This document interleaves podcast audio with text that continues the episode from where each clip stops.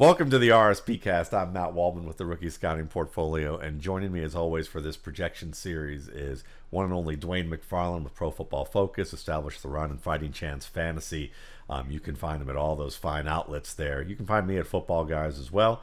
Um, and listen, um, this is we're well into our projection series. We're going to do the Los Angeles Rams and San Francisco 49ers tonight, and uh, we'll see what we can do within the next, oh, I don't know 10 to 12 days to get some of the rest of the teams. I assure you, we will do the NFC South. That I can assure you before the season starts because that's a division and a half right there. But Dwain, listen, what do you, what stands out to you about the LA Rams? You know, when we start this thing off. Well, one, if you are a fantasy player, it's a team that, you know, I think you got to kind of take a stand on, Matt, because there are just a lot of guys that are going in ranges that make them potentially appealing, right? I mean, so if you look at the rookie running back, Cam Akers, you know, he'll go in the fifth or the sixth round of a 12 team draft. Tyler Higbee, is he, you know, a stud like what we saw down the stretch last year? You know, what are, what are the Rams going to do with 11 or 12 personnel this year? You know, what about Gerald Everett coming back? But we saw what Higbee can do. And I remember hearing you and even Sig talk about Higbee a long time ago, and he's just one of those players that. And, and I think what I heard you guys say that I always listen for, and, and you called it last year. I think kinetic energy, but it's just these guys that play with an edge, right? And Higbee has that to him. So you also have Cooper Kupp. What's going to happen? Are they going to run as much 11 personnel or are they going to run more 12 personnel? Um, you know, and then you've got, you know, the old faithful Robert Woods. So, and a guy with new, with a new opportunity, right? Jo- you know, Josh Reynolds on the outside. So I think there's a ton to get into here that people are going to be really, you know, wanting the full breakdown. Um, but if you just look at the higher level, if we start there, you know, the Rams won nine, nine games last year. Um, they're projected for eight and a half this year by Vegas. Pro Football Focus has them forecasted for 8.2 wins. So everybody's pretty close. This is a team, you know, that Matt two years ago was was dominating everyone. You know, their average margin of victory the two years before last were 9.3 and 8.9. Last year was a 1.9. Um, so they, they've kind of gotten bloated if you look at them from a standpoint of some of the salaries they took on um, and a team that was looked like that looked like wow who's going to topple them how quickly things can change you know is my is my big thought. But if you look at the o line there are some major problems. They had injuries last year down the stretch. They will get some players back but i don't know how much it's going to help because the players that they lost were already bad. And then so now those guys are back to play. So i mean i guess that's better than their backups. But you got whitworth at left tackle. You've got Noteboom um, who graded 81 out of 81 guards last year. But you know he is a young player; he, he could potentially get better. Allen graded 28 out of 37 centers. Blythe graded 68 out of 81 guards. And then you have uh, right tackle. Who's their right tackle? I don't have their name there, but he was 74 out of 81. So it's not good. You know, there's a lot of issues. Um, I already talked about Cam Akers. They also added Van Jefferson uh, in the draft. They added another linebacker, Terrell Lewis. Um, they also added a tight end, Brycen Hopkins, which is interesting. You know, we could talk about that when we get to Gerald Everett and Tyler Higbee and what's going on there. Of course, they did lose Todd Gurley. Um, they lost a really good linebacker that can cover and do a lot of things in Littleton. And then they lost an edge rusher in um, Dante Fowler. Dante Fowler Jr. So, I mean, there's a lot of, you know, and they lost Matthews and Weddle, but those guys didn't really, they weren't all that productive at that point. But I mean, they were contributors. So there's a lot of moving parts here. Um, what I will say, you know, for them um, last, you know, the last two years, they're going to be in that 1,025 attempt range, which is pretty good for years without any overtime games. I mean, that's there's a good pace, um, you know, with McVay So if you're looking for, you know, for plays as a fantasy owner, I think you're going to get it. Um, the difference with the team now is that it used to be much more balanced, Matt. You know, and when I say balanced, today's NFL, like this is almost, I would call this run balanced, meaning you have you have leanings more to the run than the rest of the league, but you still pass more than you run. Um, so 55 45, you know, the year before, um, and 53 47 the year before that. And then last year, that jumped to 61% pass and 39% um, rushing. So they really got out of whack. And I think a lot of the things that made their team so successful, like the play action passing, um, attacking those windows behind the linebackers, but in front of the safeties, you know, working multiple levels of the field with different weapons um, and then I'll, you know, we already talked about the offensive line was just caving in on Jared Goff. So I think, I think it's really this is this is going to be McVay's chance, right? We all know he's got like a photographic memory. We know that he, you know, crafted a really good offense that caught the league by storm for two years. And now what I'm looking for is can he make the adjustment? Can can Sean McVay make the adjustment? And you know, I I think that he will. I, I think he, that he will, Matt. And here's why. Last year, down the stretch, okay, um, normally they had been 11 personnel, 72 percent. They jumped their tw- their 12 package jumped up to 22 percent, which was 12th in the league. It was up six percent from 2018, and that doesn't really do it justice because over the last five to six games, they're running about 30 percent 12. Um, so when Brandin Cooks went down with the um, with the concussions, and then they kind of had to start protecting him. I think they accidentally, maybe even, found something. Um, and oh, by the way, Gerald Everett went down too. And what they found was a tight end named Johnny Mundt, who's a badass blocker in the running game. And Everett became the focal point outside of Robert Woods. And they played 12 they didn't play 11 a lot. It really hurt Cooper Kupp as far as fantasy owners go. But you know what? The Rams' offense got way better over that five games. Jared Goff got way better over those five games. So, looking at that, I think we probably have a little bit of a blueprint for what we. It's not. They won't, they won't just completely get away from 11 because they still have Cooper Cup. Kupp. They're gonna. He's a great slot receiver, so I know they still want to get him involved. But I think we're to see more 12 looks um, and I think you're to see a lot of Tyler Higbee. That's where I'm hedging. And, and the reason why is last year, even when they were both health, healthy, those two guys didn't play together that much. Um, and Everett is a really good athlete. He's a great movable chess piece, but I think he's he's a problem in your run game. So if you want to create the illusion of I could run or I could pass on this down, I think Higbee and Mundt is what's going to get you the most respect from the defense. And then you're still going to have Higbee. You're still going to have Robert Woods working in behind. You could put Kupp outside some, and then you have Josh Reynolds, who normally plays in 12. So I know that's a lot, but I think there's a ton to unpack with this team, and it's all really important because if you're if you're drafting a fantasy team this week or next week or whether you're doing DFS, whatever the case is, you know the Rams are a team that you gotta that you're gonna have to take a stand on. No, I think it's important stuff. I think it's a great overview because, I mean, listen, I'm a Jared Goff fan. I've always been a Jared Goff fan. I think that he gets piled on a little too much. Oftentimes, he's not a guy that's going to, you know, I think we often are in a league with fans where the guy either has to be a complete superstar or carries his team or he sucks. And I think that Jared Goff is a guy that needs a good team around him in order to perform well um, statistically. But there's a lot of things he does – on tape that don't always jibe well with the data. I think when it comes to what he knows how to do, he's very good in the pocket. But if you look at the pocket, at the data that is trying to mimic what the pocket does, it doesn't really quite do it very well. So he looks really like he's awful in the pocket when I actually think he's one of the better pocket passers in the league um, in terms of how he maneuvers and moves around the pocket. I think if Tom Brady were in in um, well, Tom Brady was kind of in the um, Rams offense for the last year, and everyone there's a lot of people who think he's washed up as a result of what happened. So that's kind of an example of that. But when you look at this team, I mean, it is interesting because it is Sean McVay. You know, you could take it another step and say, Will, if you're going to say, I think he'll get uh, make the adjustment. The other argument is, well, what took him so freaking long? Like he literally he literally showed his hand against the Detroit Lions, you know, literally 2 years ago. And yeah. the Lions pretty much nailed him to the wall. Then the Bears did it again the next week. Then the Eagles had their fun, and then they they got their way into the Super Bowl. Um, but you know, Bill Belichick was like, "You're really just going to run this simplistic offense against me?" Like that's all you're going to do? You're not going to make any adjustments? You have that kind of hubris that you think you're going to get this done? Yeah, let me shut you down. And you would think after Bill Belichick basically I mean, maybe no one else realized that from a fan's point of view, but from coaches' points of view and analysts' points of view, Bill Belichick humiliated you.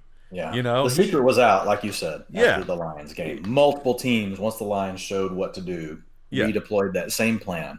Yeah. He, he basically he if Sean McVay was Coca Cola, he basically read the the the secret ingredients in every language upside down and backwards and in Pig Latin, and and was singing the song while he was just ripping that thing to shreds, and it was like he he had to wait what eight nine ten games before like he decided to finally change when defenses were pulling out the old what um, I don't even remember the name of the scheme, but it's a scheme where basically they say, you know what, this is how we defend outside zone. Most high schools use this when they decide they're really going to go um, really hard, big time to like defend the gaps in a up front here. But I haven't seen a pro team ever use this alignment in the past 30, 30 years that I've been paying attention to football. Maybe they. Yeah, I think they call it they call it tight, and then some yeah. some of the coaches call it eyes. Yeah, but it's even like, and it's an interesting little alignment there in terms of how they stack things.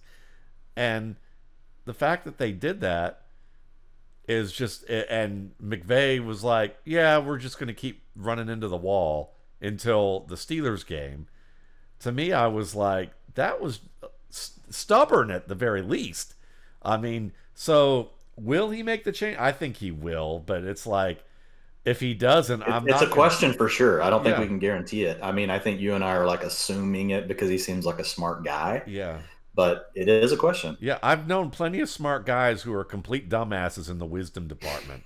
So, I mean, I think we've all Good been point. there. It's like, you know, I'm a big I like the I like the um I like Forrest Gump because I think the Forrest Gump movie is a perfect example of someone who is not book smart in the very least in the most extreme way possible that he is not, but might be the wisest guy that you will ever see. Like he has wisdom off the charts and no book intelligence whatsoever.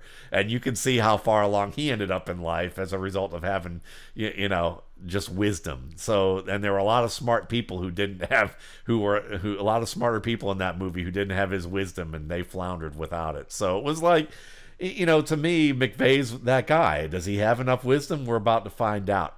I, I look at this and I'm with you know I look at it and I say 65% throwing this year because just as you described with the uh, with with the offensive line, it hadn't gotten better.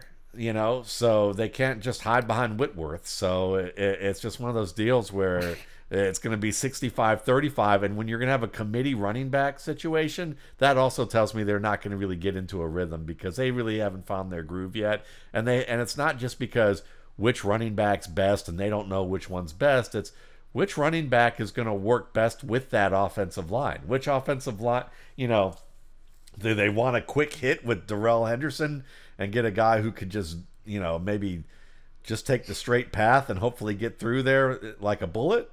Are they going to need Cam Akers who can do a little bit more in terms of creating? And will the line be good enough to fit that? Or are they just going to say, forget all that, let's get the dump truck out, Malcolm Brown, and let him be able to create yards after contact because he's very good in that department um, in terms of his size, and he's he's quicker than you'd expect. He's a savvy player, actually. So, you know, that's an interesting group. And then, yeah, if we go, I, I agree. I, it's probably going to be 12 personnel all the way, and Everett is a difficulty as a blocker. Johnny Mundt is basically a blocker and a check down receiver out of Oregon. You know, he was a he was an interesting guy out of Oregon in terms of just in terms of what he did, just being a short area. They have a lot of short area H back type of guys. So the fact that Mundt really showed out as a blocker um, is you know is a positive for him. But I'm sure they're hoping that Brycen Hopkins whose dad was a heck of a blocker for the um, t- Tennessee Titans back in the day. Um, Brad Hopkins, a Pro Bowl tackle.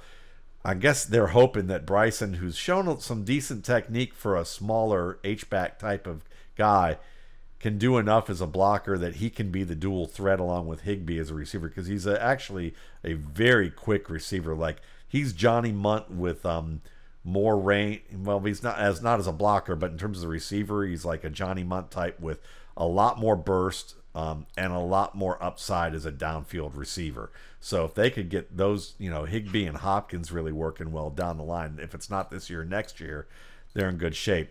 You know, so you know, looking at it from a numbers perspective, I have um, nine. You know, I have 935 plays, um, which is kind of still a little bit on the low side, I think um, or not, but um, you know, looking at it from that perspective, I I just think that you know this defense has some weaknesses.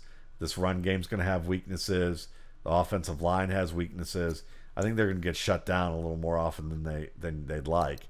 Um, this is going to be a garbage time special team if it's a fantasy type of situation, kind of like the Jacksonville Jaguars could wind up. So I have Goff at 612 attempts, 398 completions for 65% completion percentage.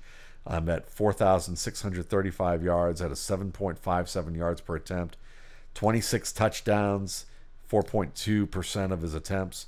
And then I have him inter- getting intercepted 2.6% of attempts for 16 this year. Um, you know, under pressure, the kind of pressure he's often under, um, yeah, that that that happens. So I have him at 35 attempts, 42 rushing, 47 rushing yards, and one touchdown.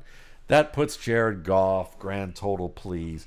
He's a he's definitely a draftable guy for me in one quarterback leagues. Um, I have him right now at 16 on my board. So he's he's kind of one of those guys that, based on the matchups, should be a decent play for you. But I'm not counting on him as a as a number one quarterback in the ways we did maybe two years ago. Yeah, I'm with you. Um, I, have got the team at 1,025 plays, so I've definitely got them at more plays. Um, but I've, I've got them at 58% pass, 42% run. And the only reason why is last year down the stretch, they really tried to get back to being more balanced and, yeah. and trying to do some different things. So I think they're going to try that. I don't know that how well it will hold up, right? Because the defense has to do its part. They play in a really tough, you know, division. Their overall schedule is not too bad, actually, but their division is really tough. Um, the biggest thing is what you said, and, and I mentioned earlier: the, the offensive line is terrible. Um, and that that just really hurts, you know. And, and you, some of this you can't even necessarily, you know, blame on Goff. But if you look at um, where I've got him 595 attempts, 63% completion rate, 7.75 yards per attempt. I've got him at 4,600 yards, 27 touchdowns, 15 interceptions. That's a 4.5% touchdown per attempt rate. 15 interceptions. I've got 35 rushing attempts with one rushing touchdown.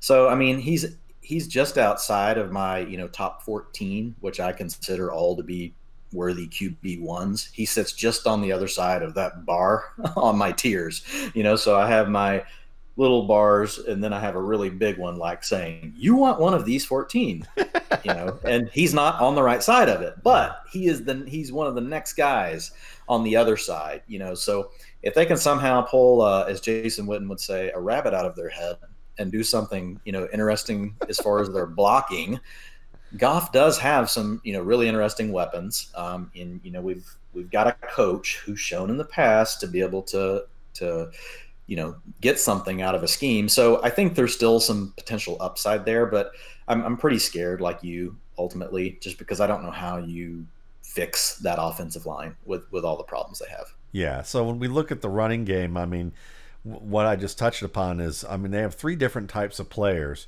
I mean, Darrell Henderson is a primarily a gap player who really struggled last year trying to put him in outside zone.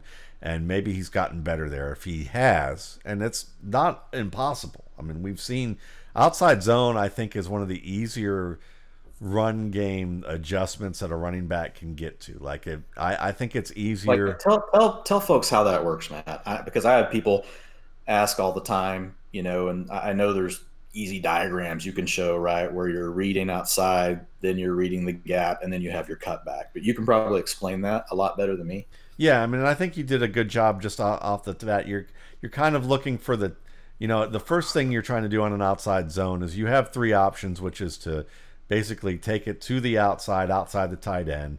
You can cram it in the middle, which is more off of the tackle, kind of inside of the tackle, into that tackle guard area and then you can cut back, which is either you know inside the, the, the old Terrell Davis special. Exactly, and so you know the the idea most of all is that your primary is to is to follow the tight end and, and tackle to that outside, but what you're doing is reading pre-snap and post-snap the location of the helmet or pads of the defender. You know, pre-snap if you have a linebacker or safety who's playing outside the tight end, you most likely know that you need to be watching for the cram, that in the more inside up the middle run. You're still going to veer towards the outside, but it's going to be more towards the middle part of that range. Um, and then if you see, as you start to do that, if you see that that's also played by the defense, that they're shading to that outside and taking away those gaps, then you cut it back. Um, and again, it also depends. You know, the thing with running backs too is you have to understand they're reading kind of like, you know, the they're reading the field before the snap. The best running backs read the field before the snap, so they they can see whether or not like okay, most likely I'm going to have the the cram, but I'm not going to have the cutback or the bounce. Um, you know, and so I'm I'm going to try and set up the bounce and hope that I can get it get that cram because it looks like the way the defense is playing this, I'm not going to get the cutback. Or it's like I know I'm either going to get the get it all the way outside or I'm going to have to cut it all the way back and and you kind of give maybe that middle part, the cram, a little bit of deference, just as you're giving, just to give it a little bit of a peek. But you again, the best backs kind of read the situation and understand how the defense is playing, and they're also able to see the color. So it's a very kind of fluid thing. You have to be good not only pre-snap, but you have to be really good at reading the flash of colors post-snap, and that's a that's a very tough thing to do. But it's easier to do that, I think, on the as an outside zone because you're reliant more on your speed. You're reliant more on a smaller window of gaps that you're going to go outside, inside, or cut back on than you might say playing an inside zone or any type of run that's to the inside where you really could veer in uh, any direction as a good runner. You can create in any of those gaps, you know, to the right or to the left. And so when you're coming from a gap style offense where it's just like one you're following a pulling guard, you know, or a man offense where you're following maybe one set of double team, you know, you pretty much know where you're supposed to go. Everything's marshaled in that direction. And Darrell Henderson was very good at that. But when you take guys like Darrell Henderson or you take a, um, a CJ Spiller or a Tevin Coleman, and you put them into an outside zone situation in the pros, they have to do a little bit more reading. But that outside zone, it's usually the best transition to go from gap to zone because that speed's still a factor uh, in that element there. So Darrell Henderson, if he can make the transition, he might turn out to be the best option for them just because of the speed. Um, but I think that we all know that that offensive line's probably not going to make that transition. I think we'd bet on that. So then you've got Akers and Akers is a very good back, um, but he's more prone. He's better gap than he is um, zone guy too. So there's going to be adjustments with him as well. So when we look at this all together, I think the the the wisest back on this team is Malcolm Brown, but he's not the guy they want starting. Um, but he could very well wind up having a bigger role early on in the season. Um, right now, it's kind of a two way split for me between Akers and Henderson with Brown having a kind of a, a smaller portion. But I wouldn't be shocked at all if Brown ends up having to do a lot more than than the team expected if things go haywire. Um, both these guys, Henderson and Akers, are good receivers. Um, I think Akers is a better player at the catch point, whereas Henderson's flashier in terms of what he does downfield. I mean, Akers can do some of that, but Akers, I've seen him thrown to in the red zone where he's had to go and get the ball um, from another defender or um, come back to the ball and work back to his quarterback. And I was impressed with what he did there. So, looking at this trio, I have Akers leading the group, but it's not by much. I have him at 129 attempts, whereas I have Henderson at 106 and Malcolm Brown at 63. Um, this doesn't factor well for, you know, fantasy play if you tell if you ask me. But I have Akers at 129 for 575 yards. That's 4.45 yards per carry. I think I'm too high on that mark, to be honest with you. You. You um, are. Yeah. So after what we just talked about yes, the line. I also yeah. and I also have him at seven touchdowns, which I also think is way too high. So this is a team that I haven't changed since earlier this summer. So if I were to make a recommendation off the cuff, I would say he's going to get 109 attempts, and I would probably take about 75 yards off of that, maybe even 100 yards off of that. Let's just see what that would come out to, just for the heck of it. If I put him at 500, That's about 3.87 yards per carry. I think that's probably about right for Cam Akers. I, you know, and then I am at seven touchdowns. I'm going to knock that down. I'm going to give him, honestly, I'm going to give him five, and I still think that's kind of high. Then I have him at 56 targets um, yeah, for 36 receptions, 336 yards, and two touchdowns. So I have him at seven touchdowns at the end of this, and I still think I'm a little too high on him. I'm probably going to drop him down at the you know this week in my projections. Um, then when it comes to Darrell Henderson, I have him at 106 attempts for 480 yards. Again, too high. I'm going to knock 80 yards off of that right now. Get him down to about 3.7 yards per Jeez, attempt. This is depressing. Yeah. I have him at six touchdowns, but I don't think that's really, in, I think that's too many too.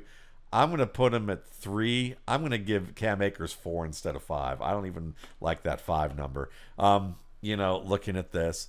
And then I have him at 38 targets for 21 receptions, 186 yards, and one touchdown. So neither of these guys are, you know, these are guys are shot in the dark. You know, I think the common thing to say is draft Darrell Henderson. He's the better value because you can get him later.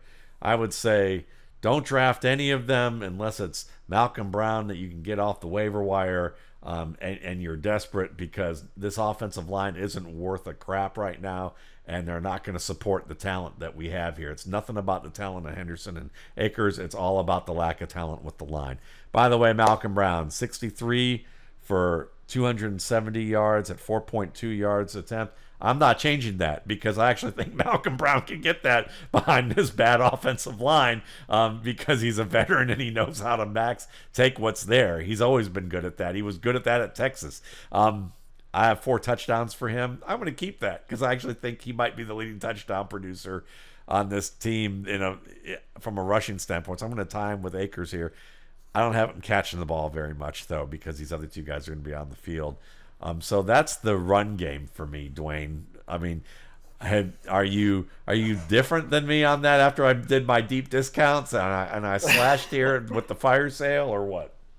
Um, yeah, but you know, the way I look at it is this Darrell Henderson, I was really, you know, I was excited about last year, but you warned. You warned about first year backs coming out of a, you know, a power type scheme where he's getting to follow a lead blocker and basically just make one cut and go that that can be tough in a first year transition right for you know a guy going to to wide zone and, and we started hearing the smoke signals i remember back in training camp back when we actually heard real news from training camp and reporters were actually allowed to be at practices and weird stuff like that. Um, and I remember remember him being quoted, you know, in the media and him saying, "Yeah, I'm just trying to put back to back good uh, good days together. I think I'm I think I'm making progress." And that was just kept going off. Bells were going off in my head. I'm like, "This is exactly what Matt was talking about." And then his coach would talk, and his coach would talk and say, well, Darrell, you know, I mean, was used to doing this kind of thing, and so he's having to make the transition to get to doing this kind of thing, and it just ended up really being a lost rookie season. Um, but the problem I have for Henderson um, is it wasn't just that you know he he struggled; he just couldn't get on the field at all. Like he was inactive for a ton of games where he, he wasn't John even Kelly. Yeah, yeah, another and so back. that. Yeah. That that's bothersome for me. Any anytime I look back and I look at rookie running backs that just couldn't get on the field at all. Not to say that that doesn't mean you can't ever overcome it, but it's a kind of a bad sign that they don't see any way to use you, especially down the stretch whenever all these people are hurt. It seems like he could have been a weapon they could have really used.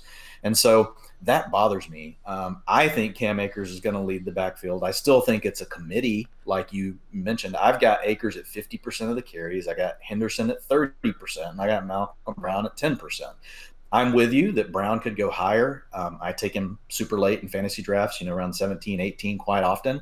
A lot of times it's pairing him with Cam Akers, you know. So I have Akers at 215 carries, but only four yards per carry. I've got him at 800, 860 yards. I got him at seven and a half rushing touchdowns. I'm pretty confident based off of everything I'm reading that he's going to get the inside the five carries. They, they want him to be the guy. I think they also want him to be the main guy on the field during pass on passing downs. Um, so I think you know it's going to be a committee, but he will be in the lead role, um, and I think they basically want him to take it. Um, so it, that could turn out being wrong, but I mean, I like Malcolm Brown, but I also look at him and think, you know, I mean, he's had three years to do something. He's had opportunities when Todd Gurley's been hurt. He's had opportunities last year, you know, to show more. They tried to give him more of the workload when they were managing Gurley, and he he continued to struggle. Now it all may just be the offensive line, and know, he like, got hurt like too. Yeah, he he did get hurt.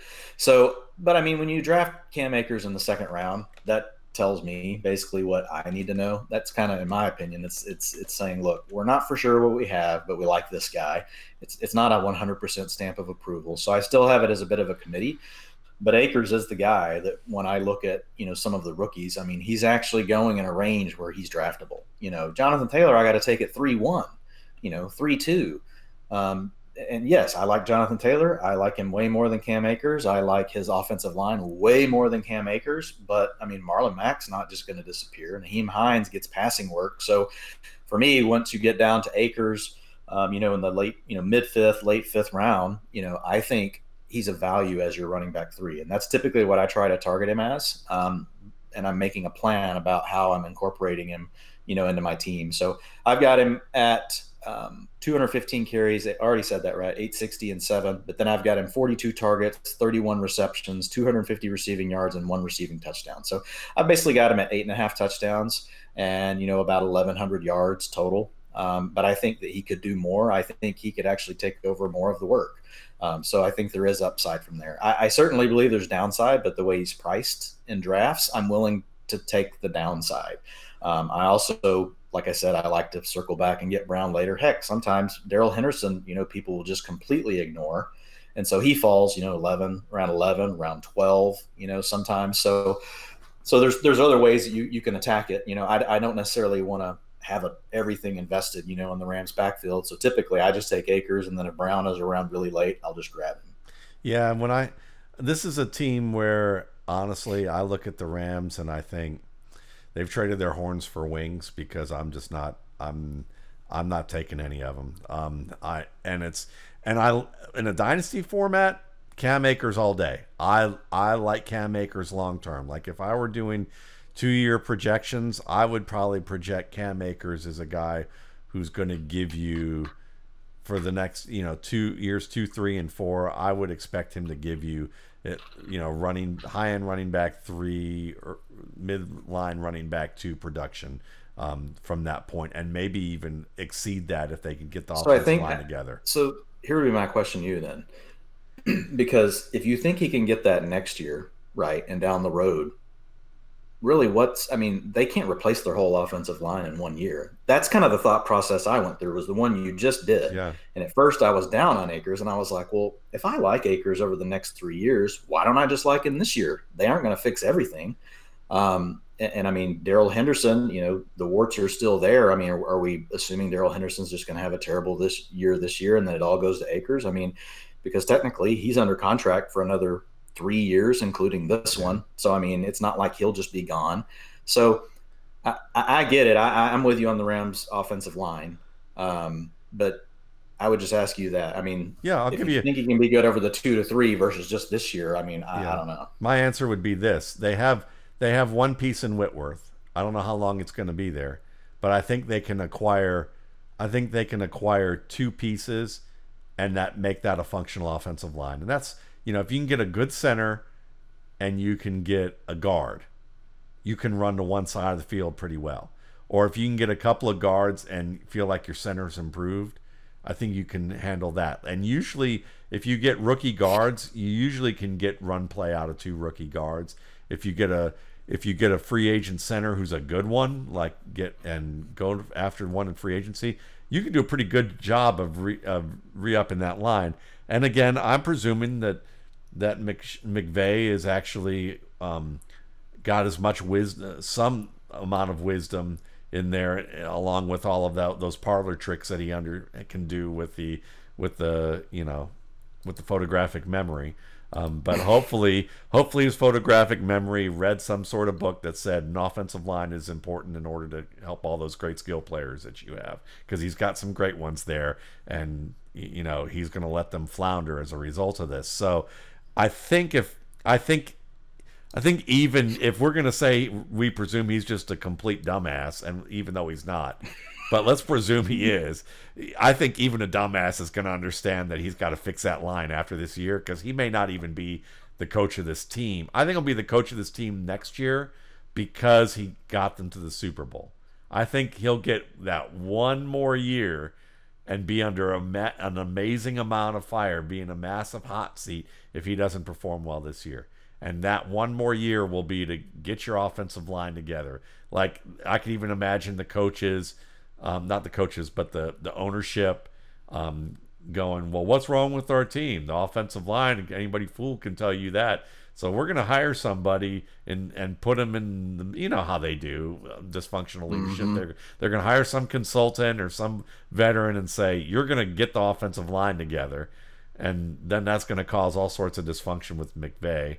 Um, and then you, you know we'll see what happens from there. But I do think that's my answer. Is I think it's you can't replace the whole line, but you can get two more pieces and and beg Whitworth to stay. And I think if you do that, I think you're going to have to beg him. To. I think you may. Yeah. Um, yeah. But but there we go. So the yeah. best part. So I've, I've got I've got Henderson at 129 attempts, okay. uh, 517 yards, uh, three touchdowns, and I've got him at 22 receptions for 201 yards. Okay. I've got Malcolm Brown at 43 attempts, uh, 172 yards with one rushing touchdown.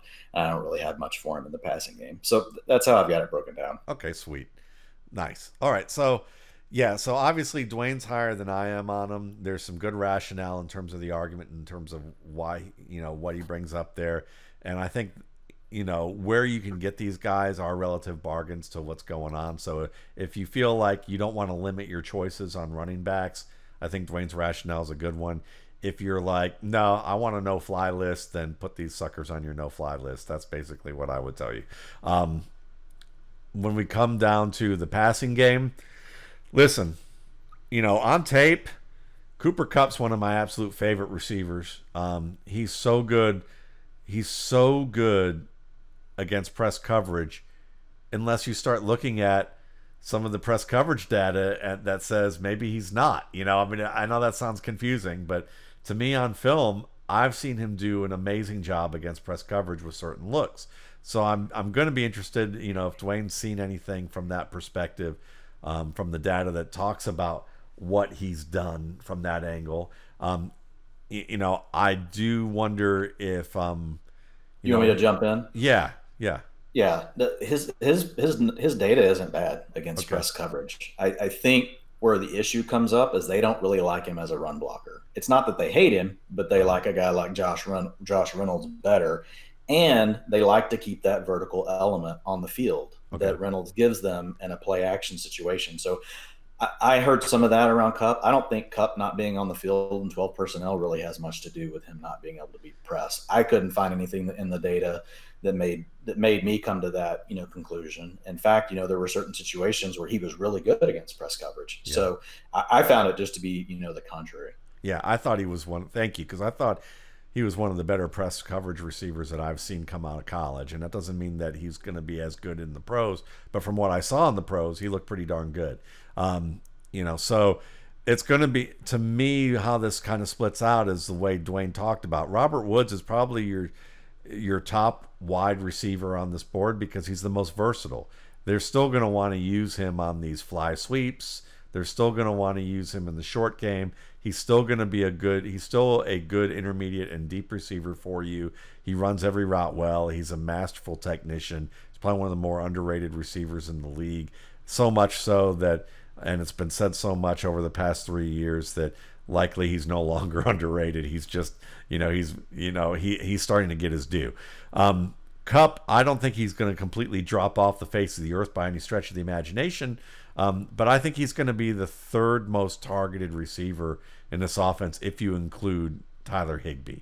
So, um, and then when you look at Reynolds, Reynolds and Van Jefferson will probably be close to equal, but I expect Reynolds to get some get more targets, but it's not out of the realm of possibility that Van Jefferson plays well enough to be able to, um, you know, outdo Reynolds in terms of production. So the way I have it, uh, Robert Woods. Hey, Matt, yeah. Real quick question on Jefferson. Yeah. Sorry, sorry to interrupt. No, please. a couple of times now, but I have these questions. So please do. What how, how, how does Jefferson, you know, and I've read the RSP, but for folks that haven't, yeah. you know, give them just a quick gist of, you know, how does he profile? Like, what are his strengths? What are the things that you you really like about him, and then what are the things you think he needs to work on? The things that I like about him as a route runner, he's a lot more like Robert Woods. He's versatile. He's very good at being able to set up his routes. Um, he's his dad is, you know, Shawn Jefferson, who's a wide receivers coach um, for the New York Jets used to be a wide receiver for the Chargers and the Patriots. Now, Shawn and Van have a lot in common. They were both very good receivers. Um, they can stretch the intermediate part of the field. Shawn was a little bit more of a speedster. Um, like, but the apple doesn't far fall far from the tree in one area that isn't so positive, and that's um, how they catch the football. Um, Shawn had some troubles catching the football, if I can recall, he had some key drops in a lot with a lot of teams, and he was with a lot of teams for a reason because he didn't always make those big time catches. Um, Van tends to not use the correct technique to catch the ball, and he fights the ball at times where he's in tighter coverage. He's he's a tough kid. He's a really fun receiver to watch in terms of getting open um, because he's efficient and creative, which is very difficult to get. And people will talk about how he he really schooled some of those LSU corners, especially Singletary, who's a you know who's a freshman but a really good freshman. But when it comes to catching the football, sometimes he leaves his feet when he should, and sometimes he doesn't put it. He doesn't attack the ball in the range that he should, and so when he takes contact, he ends up losing the ball. So you know he's going to be exciting in glimpses, but I don't expect him to be like a top receiver unless he just unless Robert Woods or Cooper Kupp fall, you know, go to the um, right. Because I kind of wonder that. That's kind of that's kind of what I wonder. Is he really been? Has he really been drafted because they are so tight on the cap to be hopefully the replacement to either Kupp if they can't afford him, and I think Woods may be two years away. I don't know yeah. on his deal because he sounds like he profiles more to be you know, like them. Um, does he have? I know you mentioned that he's not as fast, you know, as his dad, Shawn. Um, I don't know. We should say fast. You just said vertical threat. If you had to pick which guy stretch the stretches the field better, would it be Josh Reynolds or Van Jefferson? Without a doubt, Josh Reynolds. Um, okay. Without a doubt, Reynolds is the better field stretcher. And this is the other thing to me why I'm not is like big on McVay because I think Josh, you know, I, Josh Reynolds was my number two receiver in the RSP a number of years back. He's one of the things that he's great at, like the best at his class at, was winning the ball in the air, like fade routes, letting him get the ball, jump balls, things where e- even if you're not going to throw it necessarily contested, but areas that the pass could get wind up contested in tight coverage, that's your man. Josh Reynolds is like. Mm-hmm great at adjusting to the football. They never use him that way. They never use him on any routes. They run him inside routes, you know, inside routes or vert, straight up verticals. And that's fine. And he's flashed and done pretty well. But like, it's like you have a you have a great saw and you decide that you're going to use it as a hammer. I just don't really understand like you know, that's it's creative. I don't know if it's necessarily the best thing you want to do with it. So I I just think it's kind of nutty that they've done that with him and that's why I'm not so enthusiastic about this run game adjustments either. But yeah, Reynolds to me, you know, when I look at this, yeah, so you know, Jefferson to me is is most likely a futures type of option. Reynolds and Kupp will probably be gone. Kupp's going to wind up somewhere great. I have a feeling. I, I, I don't. I think you'd have to be an absolute idiot of a coach of a team. That that sounds like a him. complete Patriots signing. That's oh yeah. Like. oh yeah. He's either he's either a Patriots signing or somebody gets hurt in Tampa Bay and Tom Brady is begging for this guy. I mean, like Oh yeah. Yeah. That'd or work. yeah, or you know, if you're smart, I know a team somewhere about 60 miles south of where I live that has tried to get Laquan Treadwell as a slot receiver, and they have a bunch of small, fast guys. Yeah, yeah, Justin Gage. I keep hearing about Justin Gage. Justin Gage is okay. I mean, you know, but if they really want a slot receiver and put Calvin Ridley outside and have wow. Julio Jones, and you really want to elevate that offense, Matt Ryan would lose his mind if he got Cooper Kupp. That's all I would say. So, You know, or oh, I know another team that would really like him too. I just got to add this one in it. The Miami Dolphins with DeVante Parker and Preston Williams on the outside. You put Cooper Kupp in the middle. Young Tua Tang- Tagovailoa would absolutely love that too. So he might feel like he's back at you know Alabama. Yeah, he might very well at that point. So the numbers: Robert Woods, 135 targets, 87 receptions, 1,080 yards, 12.4 yards per catch at five touchdowns. I have him as the leading receiver on this team. Okay, but not by much. Um, you know, really. I have Cooper Kupp as the second highest receiver. He's getting 110 targets. So I don't necessarily have him, you know, he's not at that top 10 status he was last year, um, but he's not dropped off the face of the earth. I have him at 70 receptions, 900 yards, 12.8 yards per catch because he's going to get a few more deeper looks. I think he'll do well off play action. He has ex- he has the best burst of any receiver on the team. Like his initial acceleration is Allen Robinson like. It's that quick. So if you can if if he gets a little more experience in that outside area, which he's going to get, he's going to beat some people. You're going to be surprised by it. And Goff is a good anticipate anticipation passer. Um, I have him at seven touchdowns. Um, so he's leading the team in touchdowns. And the reason I have I, I hate I hate to jump in. Yeah, but, but please. We're exactly the same. I, have him, awesome. I have him I have him at a very close. I have him at 107 targets, which will make most people that are listening to this flip, right? Yeah. Because they think Cooper Kupp can catch 100 balls. I just don't see it this year, right? Right. So 107 targets, 72 receptions. Didn't you just say 72 catches? I have 70 but still close. I have 900 I have 903 yards. I think you said 900. Exactly. I have 12 and a half per catch. You have 12 8 and I have 6.7 touchdowns. I think you said 7. Yeah. I have him leading the team in touchdowns. Yeah. Because he's the best red zone receiver they have and he has the best rapport with um with Jared Goff. It's been that way since he was a rookie.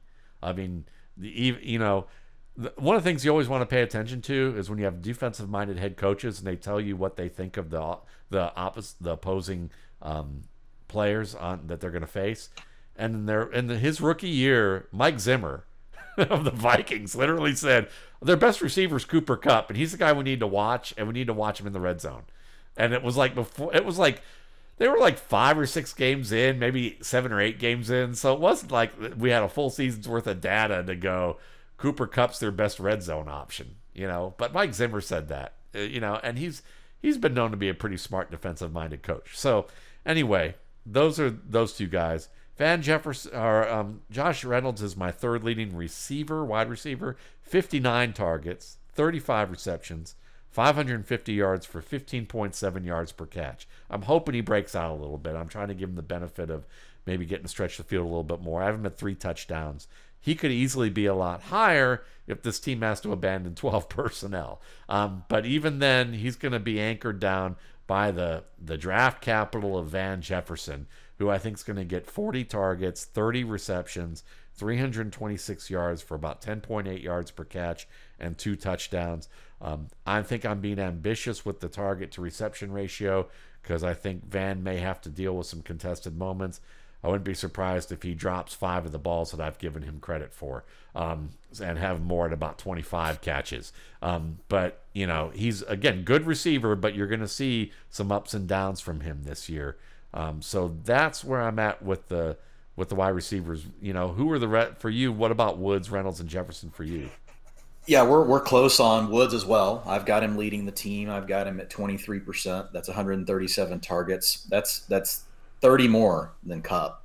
And it's all about being able he's on the field for all the formations. Right? Yeah. All all of the different personnel groupings, he's in there. Kupp's not. You know, yeah. Kupp's the guy Kupp comes on and off. Now that could potentially change. Um, you know, maybe they just let Kupp work outside all year. But I think based on what I've read, based on what I read about last year down the stretch, they like Reynolds as the field stretcher. They also like his blocking. So I think you know, Kupp could rotate in some more. But I mean, last year, Matt, I mean, this is, I mean, it's pretty, it's pretty uh, clear when I look at it. You know, I already talked about how much the team went up in 12 personnel earlier, but Kupp averaged 25% target share over the first 11 games, but dipped to 14% over the last five when they went heavy on 12 personnel after Brandin Cooks, you know, had his, you know, after he had his concussion issues. And so if you look at 12 personnel, Cooper Kupp had 11 snaps all year in 12. He led the team with 559 snaps out of 11, right? So it's it's a matter of I mean it's kind of a tricky game here yeah. because the Rams could all of a sudden be getting blown out so much. All the research and everything that goes into this, you know, could all of a sudden just be like, "Yep, Cooper Kupp, 150 targets. It's in his range of outcomes window, yeah. because yeah, because if the Rams are terrible, they can't stay in 12, you know. So um, I know they want to do that more. So when I look at Cooper Kupp, even though I've got him, I've got him at 107 catches, 70 sorry, 107 targets, 72 receptions, 900 yards, seven touchdowns.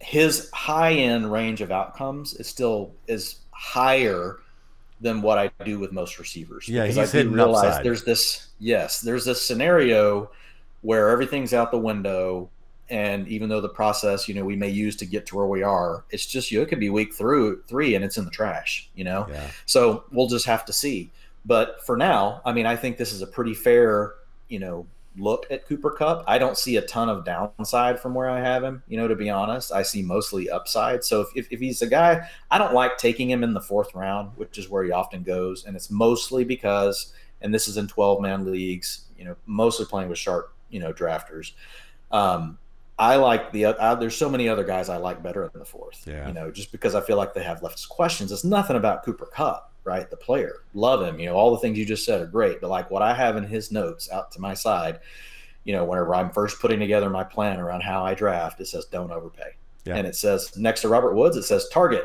because yeah. he goes later. He's on the field all the time, and you already mentioned it earlier, the guy gets 15 to 20 carries a year. Yeah, that's just icing, you know, on the cake. So from a fantasy points perspective, I've got um, you know Woods at 257 points. I've got Cooper Kupp like right at 210.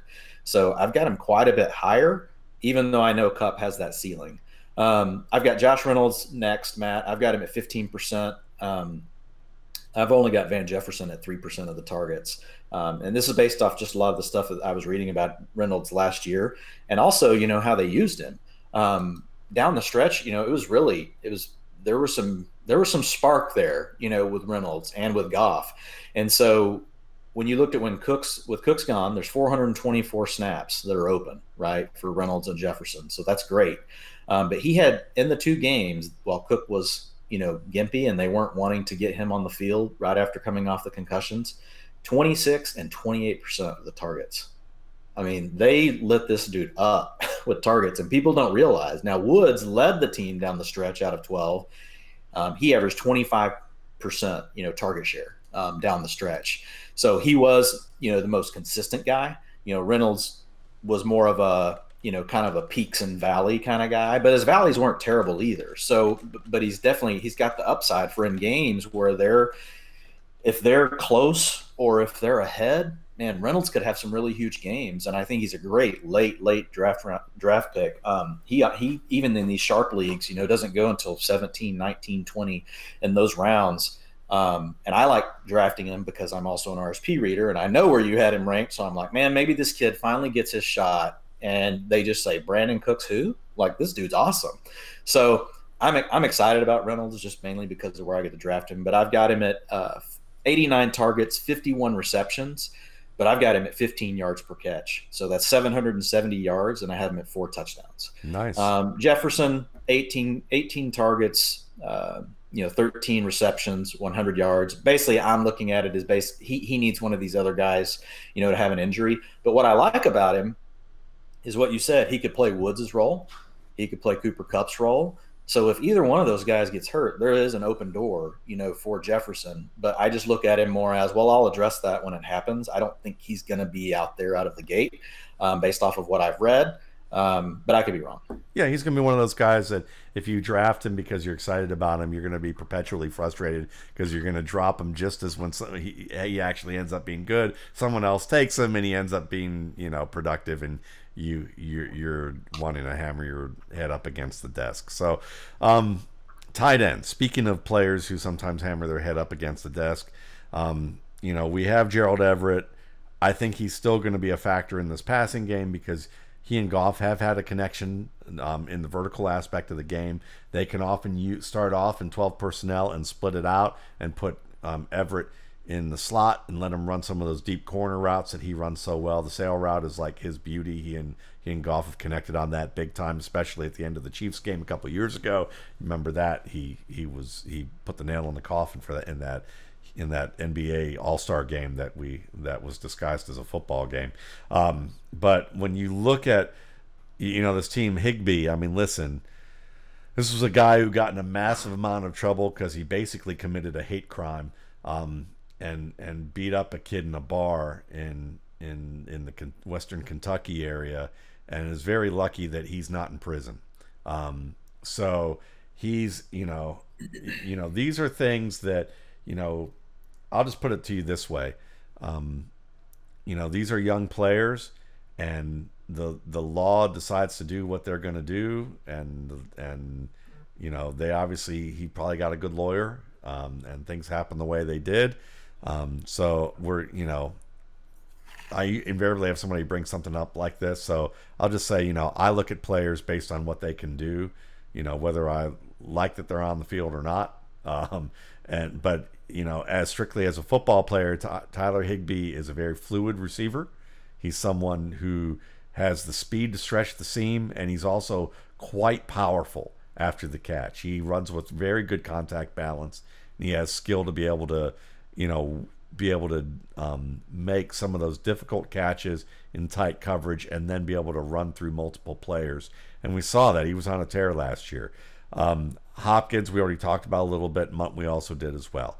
So with Everett, I have Everett at 50 targets, 30 receptions, 240 yards for a very low eight yards per catch. I'm not sure why I have it that low because he's not really that much of a blocker but I can't see how they're going to use him over Higbee. So I'm probably going to end up probably adjusting Everett and giving him fewer receptions, keeping the yardage up in the yards per catch, um, and and giving some of those receptions and targets to other players.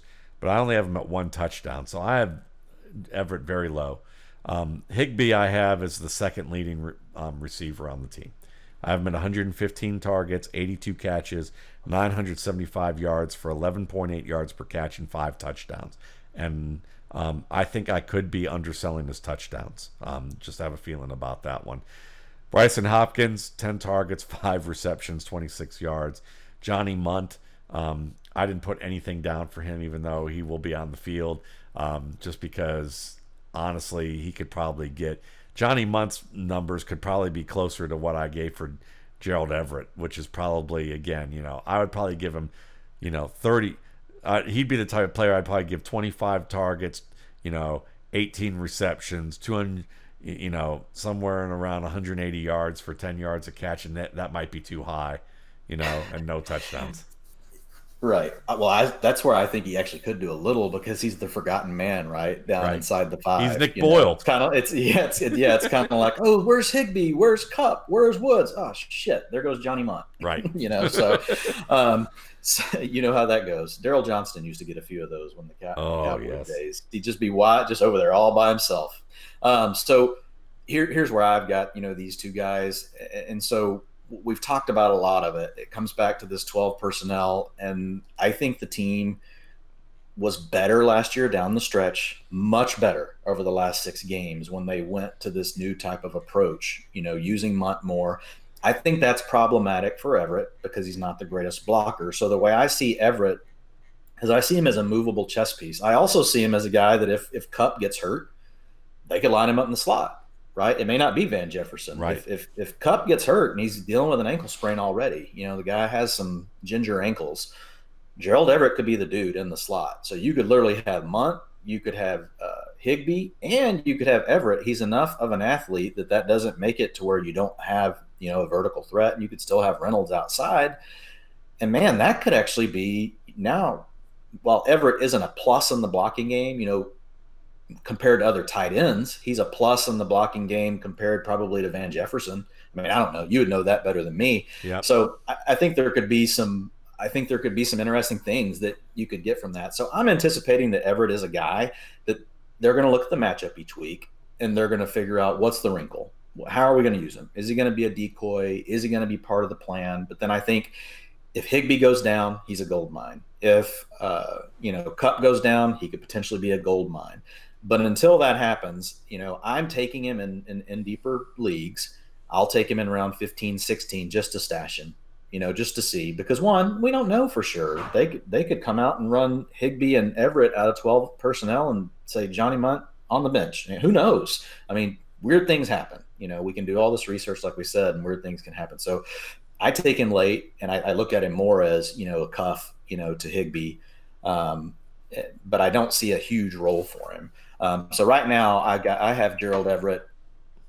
You know, at seven percent of the targets, that's forty-two targets, twenty-seven receptions, two hundred and ninety-eight yards, and two touchdowns.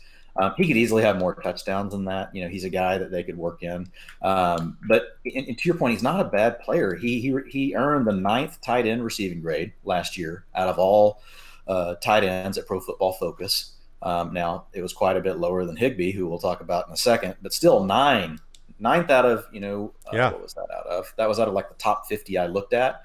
Um, the thing that concerns me, you know, also with you know Everett Matt is that he was he had two full weeks of practice in week 16 and 17 you know coming back from his injury where he wasn't even listed now different teams handle different things different ways but he was full you know all week long in both of those and he just couldn't get involved i mean it's it's and it's because i think Higbee was just extremely hot you know and they were like we're not taking higbee off the field so when i look at higbee um you know 2.6 yards per route ran um that is super heady for a tight end. We're talking Gronkowski, we're talking Kelce, You know, I mean, and I'm not trying to say he is those guys, but you know what? When I, I remember watching him and thinking, man, this guy has a Travis Kelce vibe to him. Like yeah. when I would watch him and I was watching his film. And then I, I, believe even you, it might have been you. I think it was you that said something similar to that. That like, hey, you know, he's kind of a Kelce starter kit. I don't want to put words in your mouth. You said something along those lines, and when right. you said that, I was like, wow. So Higbee's a guy that I've kind of had my eye on, and you know, they gave him a twenty nine million dollar extension last September. It's like they know the guy's good. You know why they didn't get him the ball sooner? I don't know. Maybe they were waiting I mean, for him. Maybe they were waiting for him to grow up in the same way that the Indianapolis Colts or Denver Broncos were waiting for Chad Kelly to grow up. There you go. But they they obviously knew enough to give him that extension, right? Twenty nine million last September. That was before he did all this. So I'm I'm in with you, like Higbee. I realize the risk because he and Everett could rotate. But here's the deal: Everett is a free agent next year. To your point, they brought in Hopkins. Mundt's a good blocker. I think this is Higbee's spot. And I think Everett is just going to, he might give him a breather here and there, but I think Everett is more a guy they're going to get on the field in different ways. And they're going to move him around the formation and they're going to create matchup problems based on, you know, the other team's secondary linebackers, their safeties. They're going to, they're going to figure out which weeks, you know, they want to get him more involved. But I think Higbee's going to be involved every single week. Um, and he's a player I don't reach for in drafts, but there's a tier of tight ends kind of in the middle, like your Hunter Henrys, your and I like Evan Engram, but he's always hurt. Um, you know, there's a uh, Hayden Hurst. There's all these guys that everybody takes. Out of that group, Higbee is the one I target, or basically I don't take one and I just yeah. wait till later. And the reason why is I believe his upside is sky high. It could be in the top three. Yeah. Now his downside could be low, but all those other guys I don't feel have the upside that people think, and I can turn around. I can grab somebody off the waiver wire if it doesn't work, right? Or I draft Irv Smith in pretty much the twelfth round of every draft. So, yeah. I mean, I've got another upside play, but Higbee, I'm with you. I think that you know if he pops, it's going to be huge, and I've got him at 100, 107 targets, 80 receptions, 840 yards, and six touchdowns. Yeah. Um, so I'm bullish on Higbee um, I'm a believer. Well, listen, I'm always bullish on Dwain McFarland, and we always enjoy the opportunity to be able to talk together about what's going to happen during the season with each of these teams. We're going to do the San Francisco 49ers next. Um, but thanks again for listening. You can find Dwain McFarland at Pro Football Focus, at Establish the Run, at Fighting Chance Fantasy. Find me at Rookie Scouting Portfolio. Um, and, you know, thanks again, everyone, for listening. Fantasy listening. Football Hustle, Matt. Fantasy, Fantasy Football, football Hustle. hustle. Why do I say fan? Got to list chance? the podcast. The because fantasy- that's who we that's who we stream it through. That's true, Stitcher. but it is the Fantasy Football Hustle podcast. Absolutely. I'm just going to let Dwain like Nuh-uh. his promo his stuff because I'm screwing it up, and honestly, I am. I mean, so I apologize, but I'm going to let him do that for now on because my brain's too addled with like numbers and all sorts of other things that I'm trying to um, do. So I appreciate you guys um, humoring the old man here, and you guys have a good night, and um, you know, rate and review this podcast when you get the chance.